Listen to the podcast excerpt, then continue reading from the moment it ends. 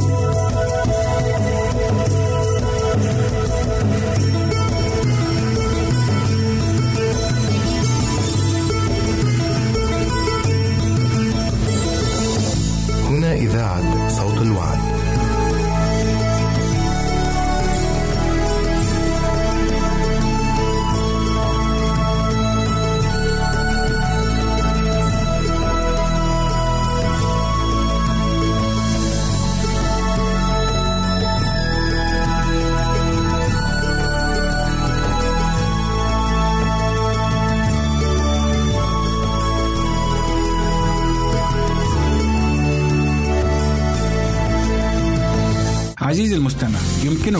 مراسلتنا على البريد الإلكتروني التالي Arabic at awr.org العنوان مرة أخرى Arabic at awr.org ونحن في انتظار رسائلك واقتراحاتك.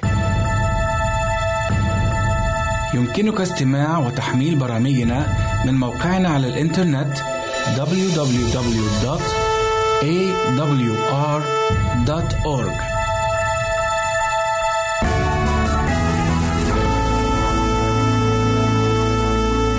برحب فيكم بحلقة جديدة ببرنامج على رأي المثل هالبرنامج يلي عودكم عم بيطرح مواضيع أو مشاكل اجتماعية بنجرب سوا خلال سياق الحلقة نطرح بعض الحلول تنعيش مجتمع أفضل. اليوم حديثنا آه، حلو ومزعج بذات الوقت وهو عن معاكسة البنات. أما مثلنا لليوم فهو البقلاوة صار عندها أجرين؟ أو شو اسمك؟ حلو جسمك. وياما مثلها من أمثال أو كلمات بنسمعها من شبان على الطريق عم بيعكسوا فيها البنات. قبل ما نفوت بهالموضوع أكثر رح نستضيف أو رح نرحب بضيفنا سوا. أهلا وسهلا فيك دكتور جيمي شوفاني. حضرتك معك دكتوراه في التربية كما وأنك مدير آه، ثانوية الأدفانتست بالبوشرية بلبنان. فشو رأيك بموضوعنا لليوم؟ وهالأمثال أو هالجمل يلي عم تسمعها البنات على الطرقات؟ آه، موضوع اليوم موضوع جيد و... وأمر يعني لابد لازم توقف عنده الإنسان. لأنه هو بيعكس آه، المستوى الأخلاقي بين شرائح المجتمع بالأخص بين الذكور والإناث. واللي هي بعتقد أمر يعني ضروري آه، يلفت الانتباه له نعم. تابعونا تنكفي حديثنا لليوم.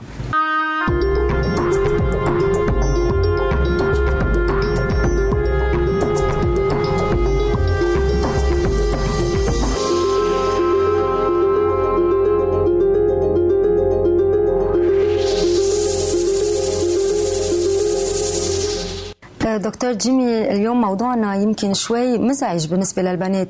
شو هي يعني فعلا معاكسة البنات؟ شو التعريف؟ معاكسة البنات هلا هي موضوع المعاكسة غالبا ما بنفكر فيه من شاب إلى بنت؟ نعم. ولكن ما بيمنع كمان أوقات ولكن منه بنفس حجم الانتشار من بنت إلى شاب. يعني في معاكسة الشباب؟ إيه يمكن هلا بس يمكن المنتشر أكثر هو معاكسة الشباب للبنات. نعم. فكرة المعاكسة هو إذا بدنا نعطيها توصيف أو تعريف معين هي فكرة التحرش العلني من طرف إلى آخر من شاب إلى بنت. وقد يكون هذا التحرش لفظي نعم. وقد يكون آه، جسدي. ولكن هو تحرش بشكل معلن بالمجتمع.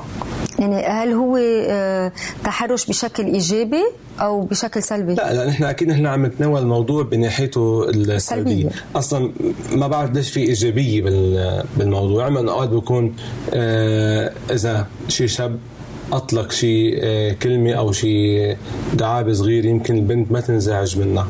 ولكن أوقات بيكون الكلام قاسي وجارح. وهالشي مزعج للطرف الآخر يعني ممكن كمان هالمعاكسة تكون إطراء هلا إطراء آه، قد تكون إطراء ولكن أين حدود هذا الإطراء؟ وين حدوده؟ بلا؟ حدود إنه كب الكلمة ومرقت البنت أوكي هل هو التغني بجمال البنت؟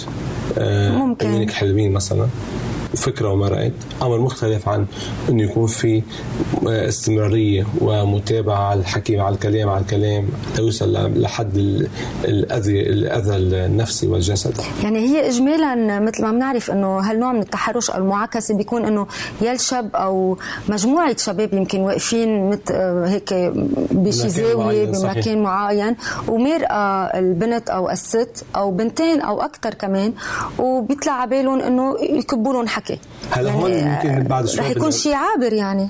ممكن يكون عابر قد يكون انعكاس لحالة معينة. بعد شوي رح نرجع نمر نعم. اذا بدك عن شو هي بعض الأسباب اللي بتدفع شاب ليعاكس أو يتحرش. أو بتقول باللبناني الدارج يلطش بنت نعم. بشكل علني على الطريق. أو يتساءل عليها أو يتساءل, يتسأل عليها صحيح. خلينا نشوف سوا آراء بعض الناس بهالموضوع. احضروا معنا بعض المقابلات اللي قام فيها فريق عملنا عن معاكسة البنات. معاكسة البنات من ناحية التلطيش و... والتسديخ والقصص بتدل إنه هذا صبي مش مربى. إنه أهله ما ربوه هذا اللي بيقعد على المطو هذا اللي بيقعد على الحفة شو يا حلوة شو يا قشطه هالقصص بدل إنه مش مربى الصراحة يعني لأن أهله ما, ما يعني أهله ما ربوه. تزنيخ على البنات. كثير عم نشوف بلبنان عم تصير هالشيء والشوارع عم تزنخوا على البنات. وهيدا الشيء بيأثر من ناحية إنه البنات بقى إنه كيف ما عم تشوف ما عم تشوفهم كثير على الطرقات آه، أخلاق والتربية أول شيء بتدل على قلة أخلاق حسب الطريقة يعني. وأوقات بتدل على ضعف شخصية. آه، بتدل قلة الأخلاق. هيدي أكيد آه، كله بيجي من العائلة شو تعلم بعائلته بمدرسته بمجتمعه ذات الشيء عم بيطبقها على الأرض. آه، كتير كتير غلط هيدي أكيد. آه، شو حلو الشباب يكونوا جروب شباب يتزنقوا عليه شو كيف بحس حاله؟ بحس حاله صار صغير قدام العالم كلها الشاب عم تنزل قيمته والبنات عم يصير عم يصيروا يخافوا من الشباب يتعاطوا مع الشباب. و هلا مثلا بتشوف إذا واحد بيتدخل أو بده يحكي شيء مع البنت عم تهرب. عرفت كيف؟ من ورا الشاب 10 شباب عم من قصص وكانه عرفت كيف؟ وهذا الشيء عم نشوف كل المحلات بالسيارات عم عم يمرقوا مثلا. يتزاحوا على البنات؟ هذا الشيء عم بياثر على المجتمع اللبناني. بلوم المجتمع اللي عايش فيه. اللوم آه، ما بتروح دغري عليه مباشرة لأن نحن مجتمعنا بعدها مش مسقف كتير مش كل العالم بيروح على المدارس. 50% آه، يمكن ما بيروح على المدرسة. غير المدرسة آه، في كتير مدارس كمان ما بيعلموا كمان. غير المدرسة بيجي دور المجتمع الكنائس بال بالنوادي كيف عم بيتعلموا كيف عم بيعاملوا. كتير كتير كتير مهمة بلوم كل المجتمع ككل. ما بكب اللوم عليه دغري عرفت كيف؟ هلا أه لا هو الشاب هلا إنه البنات يعني صاروا عم يعملوا شيء كرمال يسمعون هالكلمات بس إنه في طريقة. أوقات هلا على البنت لأنه أوقات البنات عم يفتحوا مجال للشباب يتزنحوا وأوقات كمان تاخذها على الشباب لأنه عم يضايقون. واللوم هذا الشيء من ميلتين أنا بشوفه من الشباب اوقات واوقات بنات عم يفتحوا مجال وعندك أنواع من الشباب أنواع من البنات. حسب البنات والشباب عرفت كيف؟ حسب شو نوع التزنيخ سميته حسب شو نوع يعني. في كومبليمون وفي سآلة و... وفي بطريقة. إيه أكيد. في جزء على الأهل اللي هو إنه يمكن ما ربوا بس في أهل بيتعبوا جهدهم تيربوا الولد وما ما بيتربى. وفي جزء على الولد إنه احترم حالك واحترم افترضها أختك مثلا أو أمك وبترضى حدا يعمل لك هيك. وكمان على البنت اللي ماشيه اللي هي أوقات يعني في بنات الصراحة بيكونوا بيكونوا مزلطين على الطريق ماشيين إنه واحد مش حلو يشوف شيء حلو ما يحكي. ف... فالشباب عندنا بكل احترام بيلقوا التحية اللي هي التلطيشة يعني أو التزنيخه دكتور جيمي مثل ما سمعنا سوا هالتعليقات آه، شو رأيك؟ هل هالظاهرة عم بتدل على آه، ما يخص الأخلاقيات والتربية عند الشباب؟ أنا برأيي لا يجب أن نستخف بهذه الظاهرة. نعم. منا ظاهرة صحية. قد ما كانت دعابة قد ما كانت مهضوم الكلام اللي عم ينقال أنا برأيي منه ظاهرة صحية بمجتمعاتنا أبدا. هلأ المجتمع اللي نحن موجودين فيه يعاني من عدة من عدة مشاكل اجتماعية نعم. ومن أهم أو من أحد المشاكل المهمة هي المعاكسة أو التحرش في بالبنات على الطرقات نعم. هلأ في نحكي بعد شوي عن أنواع مختلفة من التحرش منا محصورة فقط العملية بالتحرش على على الطريق المرجع لها بعد شوي نعم طب بس هل برأيك هالشيء خاصه بالأخلاقيات؟ أكيد طريقة التربية؟ إذا بدنا نرجع نحلل الأسباب الكامنة وراء عملية التحرش من منطق نفسي ومنطق علم اجتماع نعم. نكتشف أنه إلى أبعاد نفسية واجتماعية وفكرية هالموضوع هذا يعني نعم. مثلا آه، أحد الأسباب العلمية قد تكون الإحباط شخص محبط بحاول ينطلق من أحباطه بالتحرش بالآخرين حتى يحاول يطلع من هالمشكله اللي هو فيها. فيها نحكي عن آه، فقدان الترابط الاجتماعي والعائلي. كمان أحد أحد الأسباب. آه، البطالة أحد الأسباب. مين هن أكثر ناس بي آه، بيقعدوا ما عندهم شيء اللي ما عم بيشتغلوا على الطرقات. نعم. وعادة الأشخاص المنتشرين على الطرقات هن الأشخاص اللي ما في عندهم رابط عائلي قوي قوي وبيخليهم يصرفوا وقت على الطريق بدل ما يصرفوا وقت مع عائلاتهم آه فينا نحكي عن الإهمال للفرد من عائلته. نعم. حتى يحاول يعول عن هالإهمال ليجذب انتباه الآخرين بيتصرف بهال بهالطريقة. آه العلاقات السيئة الصحبة السيئة. يعني في أسباب كثيره إذا تحب فينا نحكي عنها. آه في أشخاص بيعتبروا إنه سلطة الرجل إنه الرجل عنده سلطة يحكي مع الامرأة كيف مكان وين مكان ما عنده مشكلة بهالموضوع هذه نعم. أسباب كثيرة فينا نحكي عنها. بس فيما يخص التربية يعني إذا شفنا شاب قاعد على الطريق وقال كلمة وتسأل على البنت أو قال لها كلمة مش حلوة فعلا يعني سيئة هل هالشيء بدل إنه قليل التربية قليل التهذيب مثل ما ذكروا بطريقة؟ رح جاوبك على سؤالك بس خلينا نعكس الموضوع بطريقة معينة. هل هالشاب اللي وقف على الطريق يعاكس أو يتحرش بالبنات. نعم. بيقبل حدا من أصدقائه اللي موجودين معه يتحرش بأخته أو بوالدته شو بكون رد فعله؟ أنا بعتقد رح يكون رد فعله سلبي مش رح يقبل. فكيف بالحر هو بيقبل هالأمر على حاله؟ إنه يتحرش ببنات العالم أوكي؟ من دون ما يكون في عنده رادع. فالتربية على الطريق الصحيح في التعاطي الاجتماعي مع بعضنا البعض نعم. هو أحد الأسباب التي تؤدي إلى ردع هذه الظاهرة آه، هل برأيك هالظاهره موجودة بس بمجتمعنا العربي أو حتى بالمجتمع الغربي يعني؟ آه هلأ قد تكون ظاهرة آه واضحة أكثر بالمجتمعات العربية مع إنه المجتمع العربي أو الشعب العربي آه عند معظم الناس يحترموا هالموضوع أو آه، في موضوع المرأة كالاخت أو كأم خط أحمر. نعم. ما بيحبوا حدا يتعاطى مع الموضوع. ولكن الدراسات بتحكي عن آه، مجتمعات تانية آه، بآسيا. عم تحكي مثلا عن الهند بنغلاديش. آه، باكستان.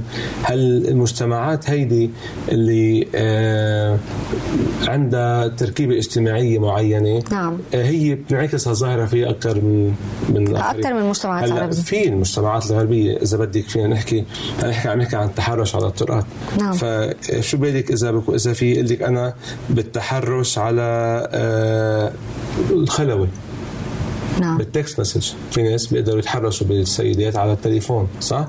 بس إنه يمكن هون مثل ضربه حظ يمكن يطلع هال يمكن ضربه حظ هالرساله يمكن هلا هالرساله ما تكون لمرة يعني موجهه صح. بس هلا في آه، برامج على على التليفون بتعطيك إمكانية تعرفي اسم الشخص اللي حامل صح. الرقم صح؟ نعم. يمكن الاشخاص يعتبروا بيستسهلوا العملية إنه بدقوا.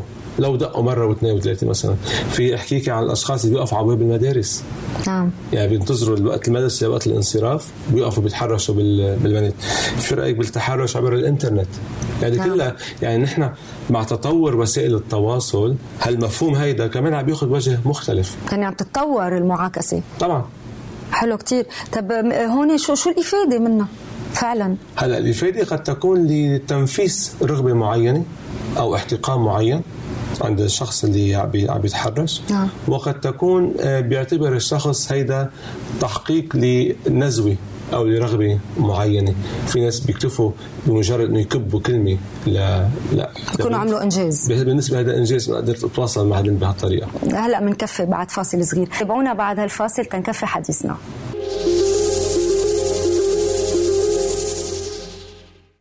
عزيزي المستمع يمكنك مراسلتنا على البريد الإلكتروني التالي Arabic at awr.org العنوان مرة أخرى Arabic at awr.org ونحن في انتظار رسائلك واقتراحاتك.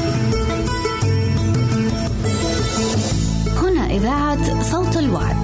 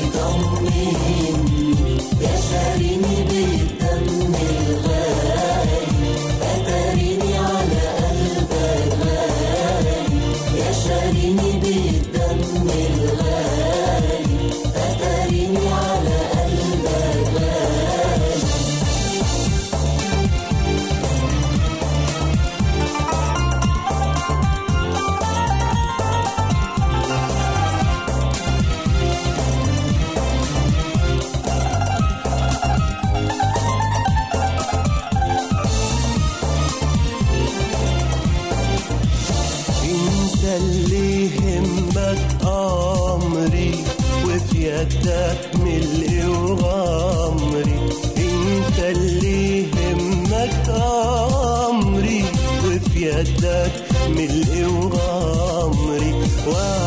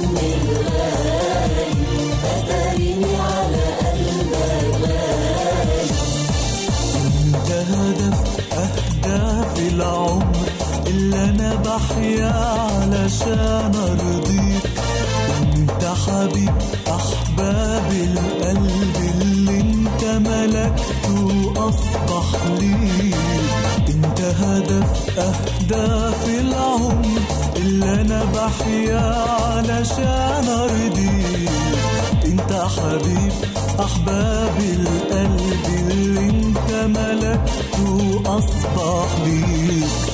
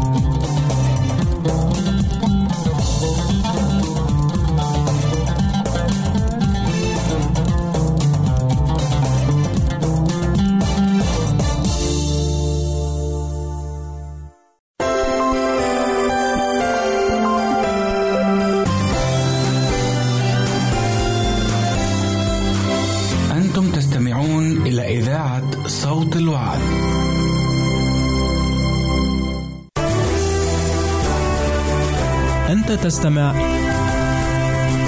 إلى إذاعة صوت الوعد.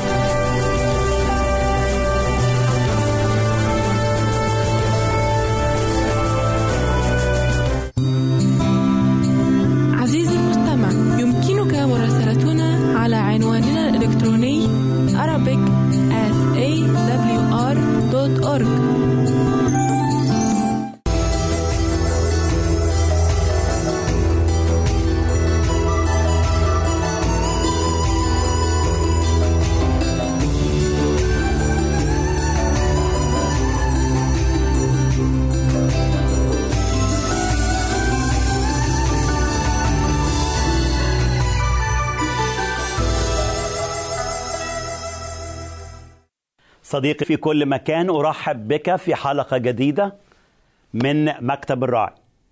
رب يسوع النهاردة عايز يدينا كلام جديد ويشبع قلوبنا براحة لأنه هو اللي بيعطي راحة لنفوسنا. برحب بك صديقي برحب بك أختي في هذا اليوم من مكتب الراعي. تعالوا أحبائي نقف قدام كلمات الكتاب الجميلة العظيمة وإحنا بنتكلم نتكلم مع بعض عن ثمار الحياة الجديدة. اتكلمنا عن من ثمار الحياة الجديدة علاقة جديدة واقتراب إلى كلمته علاقة جديدة واقتراب إلى شخصه وعلاقة جديدة واقتراب إلى عرشه. واتكلمنا عن التسبيح اتكلمنا عن الدعاء وطلب اتكلمنا عن حياة الشكر. ودي الصلاة الروحية اللي أنا عايز كل مؤمن وكل مؤمنة في كل العالم أقول له يا رب خليني أعيش هذا المستوى. خليني أشوف عظمتك وبعد كده أقرب وأكلمك وأطرح لك شكواي وقبل يا رب أنت ما تستجيب الشكوى. يا رب أنا عارف أنا عارف يا رب أنا عارف إنك إله صالح. أنت هتستجيب بكل اليقين بأي صورة استجابة فورية أو استجابة مؤجلة أو استجابة غير توقعاتنا. بس أهم حاجة نقدم للرب شكر تلذذ بالرب فيعطيك سؤال قلبك. صديقي المشاهد وإحنا بنتأمل في كلمة الله. تعال نشوف هذا المستوى للاستجابة. الرسول بولس وهو بيتكلم الإخوة في فيليبي وقال لهم هذا الكلام الجميل في فيليبي أربعة واللي بدأنا المشوار مع هذه المعاني. قال لتعلم طلباتكم لدى الله. لما أنا أعيش حياة تسبيح حياة الدعاء حياة الشكر تعلم طلباتنا لدى الله.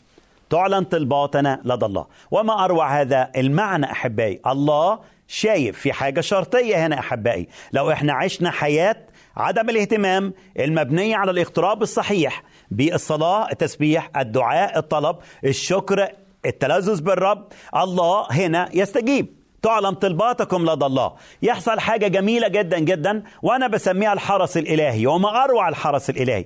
يمكن أنت شغال آه، في مكان آه، للحراسة على شركة معينة على على آه، مكتب معين على حاجة معينة شغال شغلانتك إنك أنت حارس. الجميل أحبائي لما يتكلم الكتاب بهذه المعاني وسلام الله الذي يفوق كل عقل يحفظ قلوبكم. أنا أتكلم على كلمة يحفظ. يحفظ يعني جارد كلمة جارد في اللغة الإنجليزية يعني حارس.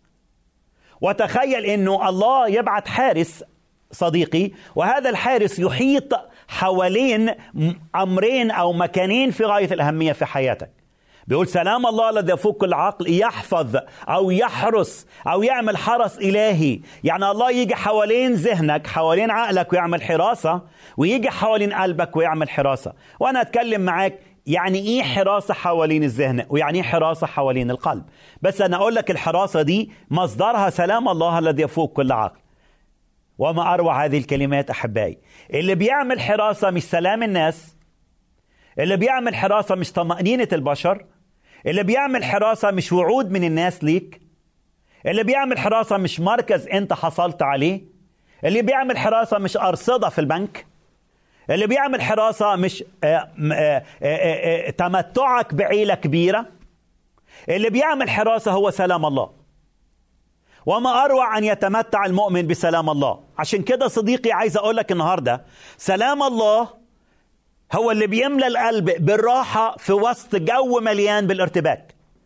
سلام الله هو إن أنت تعيش في وسط عواصف الحياة وأنت راسي وواقف زي عصفور صغير موجود في وسط بحر مليان بالعواصف مليان بالأمواج لكن في صخرة وسط البحر واقف عليها العصفور وهو مطمئن. هو ده سلام الله. سلام الله اللي بيملأ القلب بالطمأنينة والنفس بالطمأنينة في وسط ارتباكات وانزعاجات الحياة. علشان كده الكتاب قال إنه الحارس اللي بيحوط حوالينا لما إحنا بنطلب من ربنا لما بنسأله لما بنسبحه لما بنشكره بيبعت لينا حراسة جميلة وما أروعها حراسة سلام الله. شوف الجمال في كلمة ربنا. قال هذا السلام يفوق كل عقل. وما أروع هذا المعنى أحبائي. أحبائي لو عقولنا فكرت في سلام الله وعمق سلام الله ومستوى سلام الله وأمان سلام الله ومحبة سلام الله وفرح سلام الله وطمأنينة سلام الله عقولنا لا تستوعب هذا المعنى. عشان كده قال يفوق كل عقل. أحبائي عطاء الله لينا دايما يفوق كل عقل. لما يتكلم عن سلامه يفوق كل عقل. ولما يتكلم عن غناه غناه لا يستقصى. ولما نتكلم عن محبته يتكلم عن اتساع عمق وارتفاع وعلو و و و و وطول محبة الله. لما يتكلم عن لطف الله يتكلم غنى لطفه. لما يتكلم عن إمهال الله يتكلم معه مع طول أناة الله. كل شيء الله بيديه لنا بيديه لنا بغنى. حتى سلامه أحبائي. سلام الله يفوق كل عقل. عشان كده عايز أقول لك اتمتع بهذا السلام اللي بيدي لك طمأنينة في وسط جو مريع جو مرعب. وهذا العالم مريع ومرعب أحبائي. هذا العالم قد وضع في الشرير. ممكن يفاج- يفاجئك خبر قاسي خبر عنيف. يمكن توصل لك رسالة وانت بتفتح الرسالة تلقى الدنيا كلها انقلبت قدامك. يمكن يمكن آه، تفقد شغلك يمكن آه، تفقد ما تملك يمكن تفقد غالي عزيز على قلبك. أنا عايز أقول لك النهارده الله الرائع الجميل الحلو بيبعت ليك سلام يفوق كل عقل يبقى حماية على فكرك وحماية على قلبك. خلينا نتكلم معاك صديقي في هذا المعنى. ليه الله بيحمي قلوبنا؟ وليه الله بيحمي أذهاننا؟ اشمعنى القلب والذهن؟ سلام الله الذي يفوق كل عقل يحفظ قلوبكم وأفكاركم. خلينا أكلمك صديقي لحظات عن القلب. القلب هو مكان المشاعر. القلب هو المكان اللي فيه نبضات مشاعرنا. ومرات آه، ب ب ب آه، نواجه موقف معين نلقى قلبنا بيدق دقات سريعة. وكتير قوي قوي من الأمهات أنا هكلمهم بالكلام ده بيبقوا قلبهم بيدق دقات سريعة لما البنت تتأخر بره شوية أو تتأخر في الجامعة شوية. أو ابني يكون عنده ظرف معين ويتأخر عني شوية صديقي أنا عايز أقول لك النهارده في وسط هذه الأمور الصعبة قلوبنا لما بتدق بدقات سريعة وقلوبنا تبقى مليانة بالمشاعر ومرات مشاعر خوف.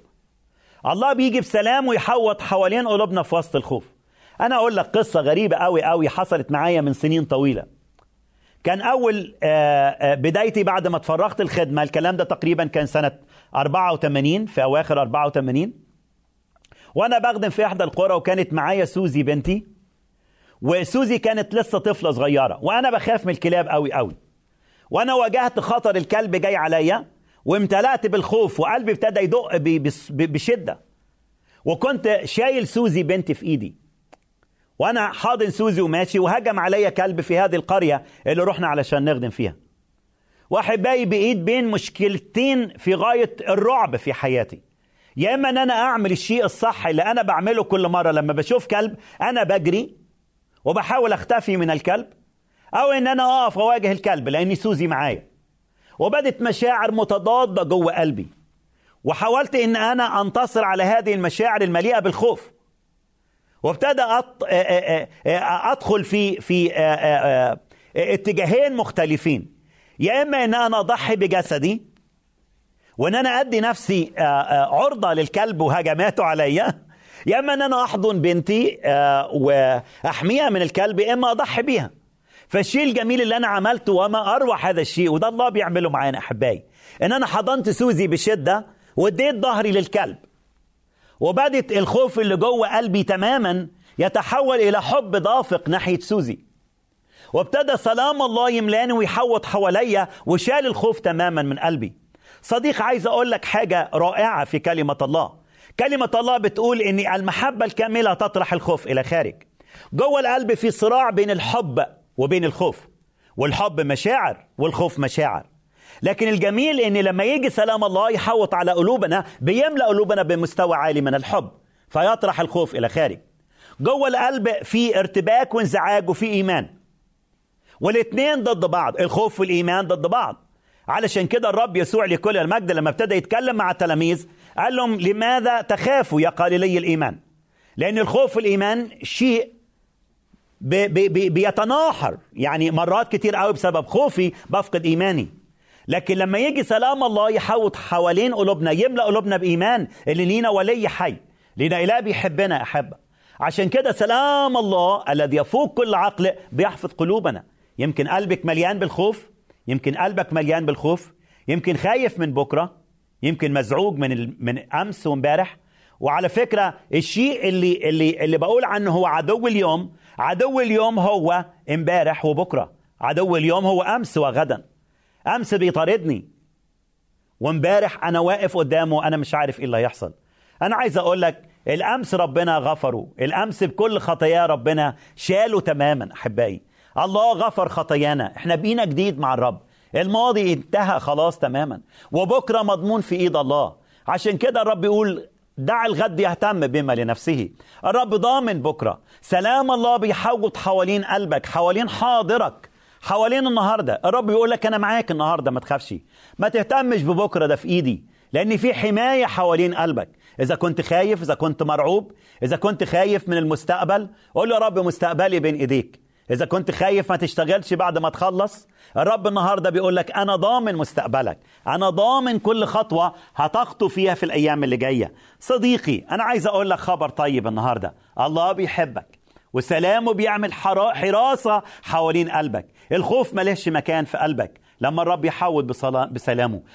المحبة هتملى كيانك الإيمان هيملى كيانك لأن ليك إله عظيم إله مبارك إله رائع بيعتني بيك. عايزك النهاردة تفرح وتقول له يا رب أشكرك لأجل حراسة سلامك على حياتي. أشكرك لأجل هذا الحارس الرائع بسلام الله الذي يفوق كل عقل.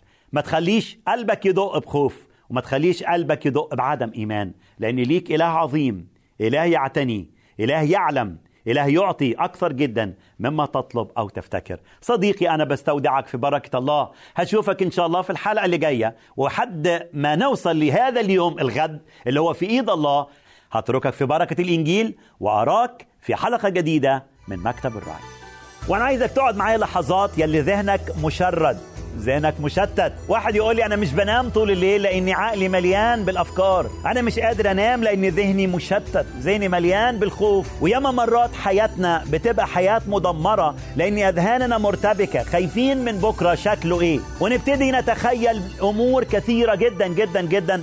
هي مش موجودة على أرض الواقع. في يوم من الأيام البنت اختفت عن أنظار أمها. وبعدين الأم بتدور عليها فلقيت البنت قاعدة عند حافة البير. وقاعدة بتبكي وقاعدة بتبكي بحرقة.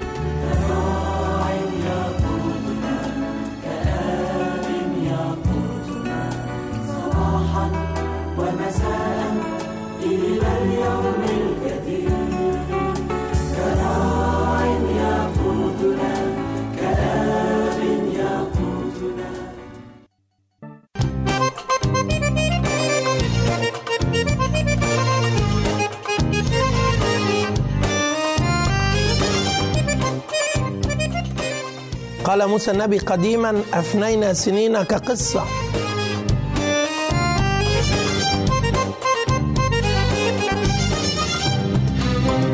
قصة حياتي ضامنها في إيديك شايفها يوماتي غلاوتي عليك. دي قصة حياتي ضامنها في إيديك شايفها يوماتي غلاوتي عليك. حاسسها في أماني سلامي وضماني في كل المعاني الحلوة اللي فيك حاسسها في أماني سلامي وضماني في كل المعاني الحلوة اللي فيك الحلوة اللي فيك. حياتك في قصة. قصتنا النهاردة من أقوى القصص المؤثرة واللي أثرت في حياتي أيضا. قصة بعنوان هل صديق كيسوع والقصة بتحكي عن الشاب جوزيف سكارفين. جوزيف سكارفين ولد في county آه، داون بأيرلندا سنة 1820 كان جوزيف شاب وسيم. تعرف على شابة جميلة شقراء رائعة. حبوا بعض حب حقيقي. حب زي ما بيقول الكتاب حب صادق وقرروا الارتباط. وكان جوزيف سكارفين خطب خطيبته وواقف على باب الكنيسة في ليلة بنسميها هنا عندنا باللغة العربية ليلة الحنة الليلة اللي قبل الزفاف. واقف منتظرها لأنها هتجيله دلوقتي عند باب الكنيسة وهيعملوا بعض الحاجات ويتصوروا بعض الصور علشان بكرة في نفس الميعاد هيكون الزفاف السعيد. قعد منتظرها. هي كان لازم تيجي بالسفينة و... وتوصل له. قعد منتظر. ومنتظر. وطولت وهي كانت مظبوطة في ميعادها. ميعادها مظبوط. أيرلنديين. يعني ميعادها إنجليزي. ولا اتأخرت ساعة واثنين وثلاثة وبعيد عنك أو عنك. بدل ما يجيله خطيبته جاله خبر مشؤوم. قالوا له غرقت. غرقت السفينة قبل ما توصل على طول. وطبعا عزيزي المشاهد اخت المشاهدة أنت عارف إيه الشعور الواحد؟ فرحه بكرة. يسمع إن خطيبته ماتت دلوقتي. والحاجة الأصعب إن كان كمان لما اتصلوا بأهاليها بأهالي ال- ال- ال- العروسة بتاعته قالوا إن الجنازة هتبقى في نفس الميعاد في نفس الكنيسة اللي كانوا هيتجوزوا فيها. طبعا زي ما أنت سامع القصة كده حزن وضباب. ماذا يفعل جوزيف سكارفن؟ هل هل ينتحر؟ فكرة وضعها الشيطان في قلبه. هل يهرب إلى عالم المجهول؟ من أين يهرب من هذا الحزن الرهيب. لمن يذهب؟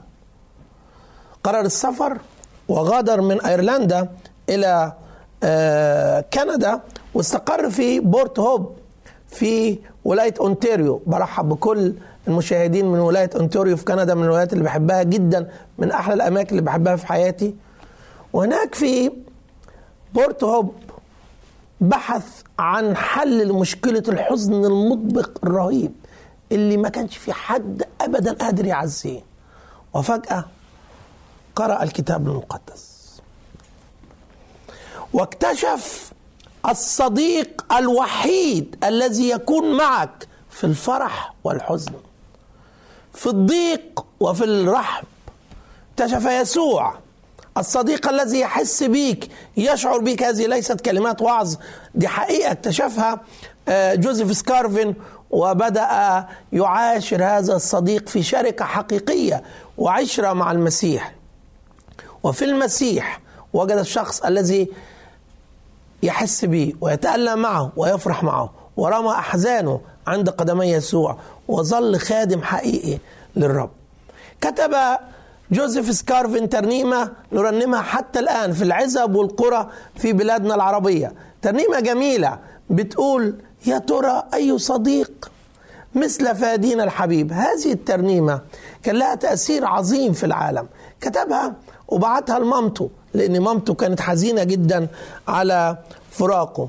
وقال جيمس آه، ساكفيك إنه سنة 1855 جوزيف سكارفين بعت نسخة من هذه الترنيمة ليه ونسخة من هذه الترنيمة آه، لمامة جيمس سافيك وأيضا لمامته علشان يعزيهم. لكن ظلت الترنيمة في طي الكتمان إلى قرب رحيل آه، جوزيف سكارفين من أرضنا. وكان في صديق بيزوره ولقي الترنيمة جنبه كده قال له إيه ده؟ قال له دي ترنيمة. قال له مين كتبها؟ قال له كتبتها أنا مع الرب يسوع في شركة. أدعوك الآن أن تستمع إلى هذه الترنيمة. يا ترى أي صديق؟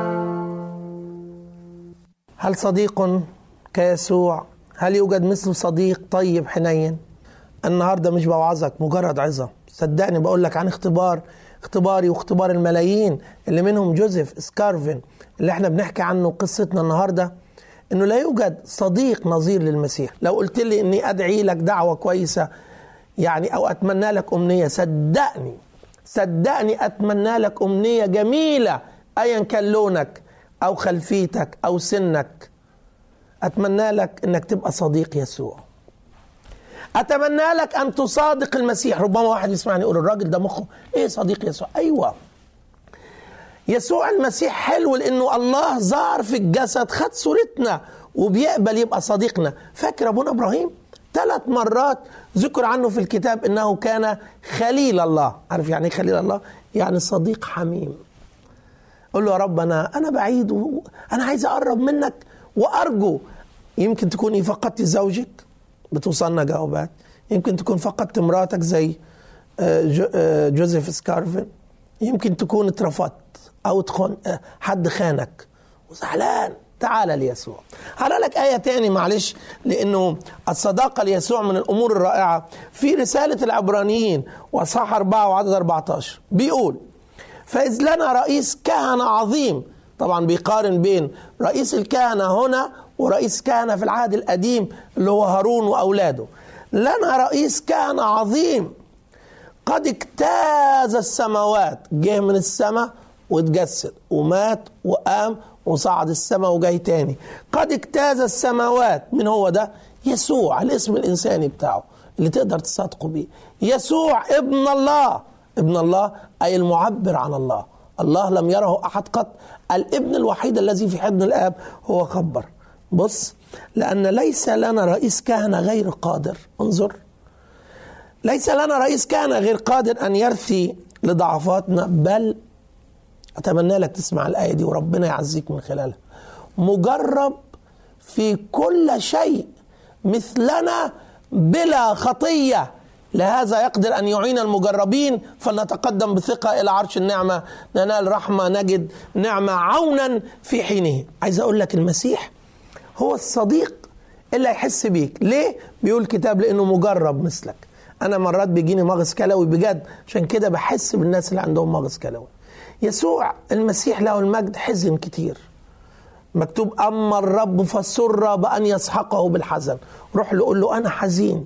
يديك تعزية. الجرح الجرح جامد داخليا وخارجيا مجروح من أجل معاصينا. لو أنت مجروحة دلوقتي ما تفكريش في الانتحار أو الانتقام أو المرارة. أرجوك افهم كده لصالحك. روح للمجروح. قول يا رب أنا جرحوني. يقول لك وأنا كمان. وأنا كمان جرحوني داخليا وجلدوني. وتفوا على وشي وعروني. يحس بيك. تعالى له لأنه رئيس كهنة قادر. ما أحلى صداقة ربنا يسوع المسيح. إذا أنت في أي مشكلة زي المشكلة الرهيبة والتجربة القاسية اللي دخل فيها جوزيف إسكارفن أدعوك أن تتخذ من ربنا يسوع المسيح صديقا لك. وقول أنا واثق إنه لا يوجد صديق مثله. لهذا آتي إليه أحتمي فيه. هل صديق كيسوع؟ وإلى حلقة قادمة في برنامجك حياتك في قصة. دي قصة حياتي.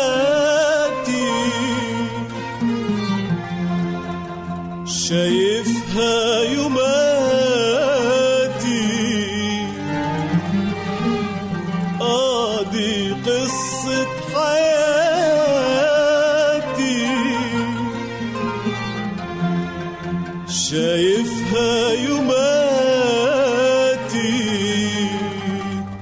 حاسسها في أماني.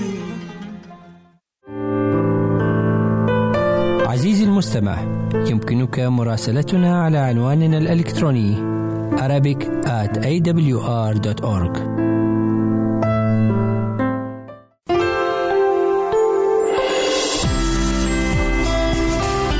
هنا إذاعة صوت الوعد. لكي يكون الوعد من نصيبك.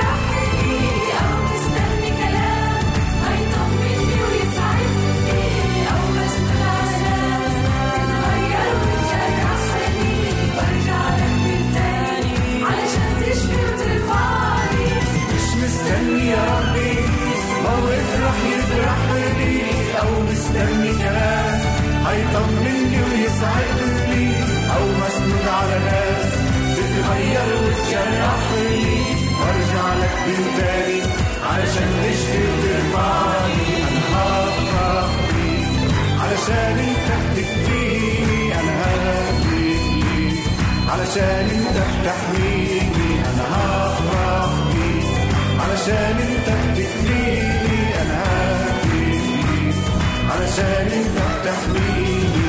مش رح انزل عيني من على شخصك وجمالك. واتذكر ضعفاتي وخيانتي وكسر كلامك. وياك يتجدد عهدي تغمرني بنهر سلامك وتفت فيا بروحك بشهادة المجد جلالك. مش رح انزل عيني من على شخصك وجمالك واتذكر ضعفاتي وخيانتي وكسر كلامك وياك يتجدد عهدي تغمرني بنهر سلامك وتفت فيا بروحك بشهادة المجد جلالك. أنا هفرح بيك علشان أنت بتكفيني أنا ههتف ليك علشان أنت بتحميني. أنا هفرح بيك علشان انت بتكفيني أنا ههتف ليك علشان انت بتحميني.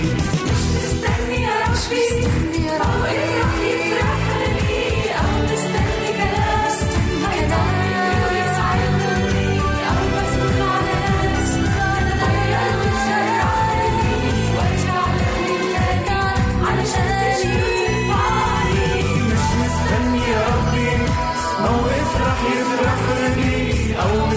مستني كلام هيطمني ويسعدني أو مسنود على ناس. تتغير وتجرحني وارجع لك من تاني. علشان تشفي وترفعني أنا هفرح بيك علشان انت بتكفيني أنا ههتف ليك علشان انت بتحميني